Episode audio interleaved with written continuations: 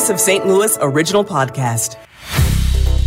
This is the STL All Local podcast. I'm Debbie Monterey with the local stories from the KMOX newsroom for this Wednesday, June 21st. More questions about whether politics is stalling a bill that would restrict people from walking down the street with long rifles in the city of St. Louis unless they have a concealed carry permit. A bill sponsored by Alderwoman Kara Spencer would do just that, and she wants it done before July 14th when the board breaks for summer.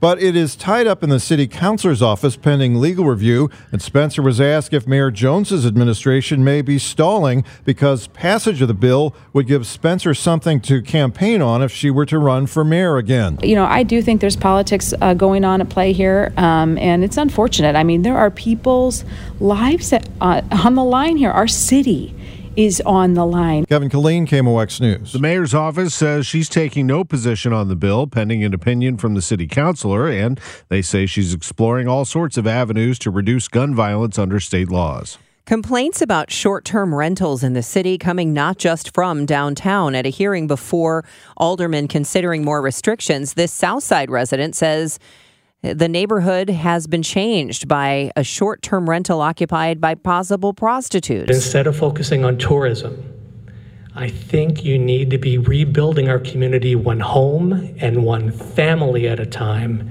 and not one tourist at a time. A landlord who owns some short term rentals in the city defended the business, saying not all landlords are bad actors. She says she vets all her renters and tries to only rent to people who will fit into the character of the block. The chairman of Citizens for a Greater Downtown St. Louis tells KMOX a comprehensive approach has to be taken to tackle downtown problems. Les Sterman says, as a downtown resident for 18 years, things are different now. We didn't feel unsafe in any respect, and downtown was growing and the lofts were, were coming online. Sterman says, in addition to the crime, calling 911 is still worrisome. You know, we, it, you know that's one of the things that, that concerns us as a family the most is, uh, you know, what's going to happen when you call 911 if you have a health problem. And Sterman adds, some get through, but many others don't. I talked to somebody recently who was on one of the riverboats a few uh, weeks ago. I think it was Cinco de Mayo weekend. Couldn't get off the boat, tried calling 911, couldn't get through, finally called the county police who who called the city cops for him and got a response saying, you know, they were they were busy, they couldn't send somebody. Maria Kina, KMOX News. New St. Louis Circuit Attorney Gabe Gore continues to fill out his office. After bringing on 11 experienced prosecutors to help get through a backlog of cases, now Gabe Gore has filled the job of Director of Community Engagement. At no cost, he's borrowing Keith Williamson from his job as Chief Charitable Giving Officer of Centene Corporation and President of the Centene Foundation. Williamson says, There are times in your life when you put community above all else. This is one of those times.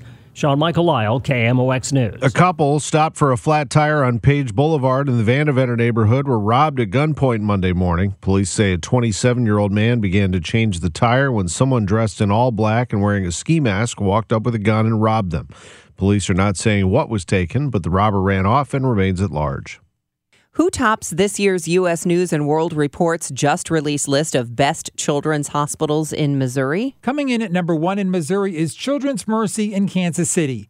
Number two is St. Louis Children's Hospital, earning a high ranking in eight of the 10 specialties rated, including 12th nationally in neurology and 13th in orthopedics. Number three in Missouri is SSM Health Cardinal Glennon Children's Hospital, which scored big in five of the 10 specialties including 39th in cardiology and 40th in neonatology. The number one ranked children's hospital in the nation is Cincinnati Children's Hospital Medical Center. Fred Bodimer, KMOX News. The Missouri Development Finance Board approved $2 million towards the building of the Brick Line Greenway in St. Louis. The tax credits will be used to connect the new downtown West soccer stadium with Harris Stowe State University with a pedestrian path. It's part of the much larger project, which envisions 24 miles of urban trail throughout the city. Great Rivers Greenway is developing the Brick Line, which they expect to cost in the neighborhood of a quarter billion dollars. From the KMOX business desk. Now, the future of St. Louis Michael Calhoun on innovation. St. Louis could wind up being the center of the electrification of aircraft. That's after a major manufacturer of electric motors and one of the primary airplane manufacturers announced a joint venture to make electric motors together, and they'll base it in the St. Louis area. Japan's Nidec Corp and Brazil's Embraer are partnering to work on an electric propulsion system for electric vertical takeoff landing vehicles. Some call them flying cars. They're envisioned for busy cities. The new company's first customer is an aircraft developer called Eve, CEO Andre Stein. These are very short flights, but still, you need to assure that's a great experience for all types of users. The new company will be called Nidec Aerospace and will be based in Ferguson at the former Emerson campus there. It'll also use existing manufacturing lines across the world from each company. Michael Calhoun, KMOX News. I'm Debbie Monterey. The STL All Local podcast is produced by the KMOX News team. Find all the local news you need on the Audacy app or wherever you get your favorite podcasts.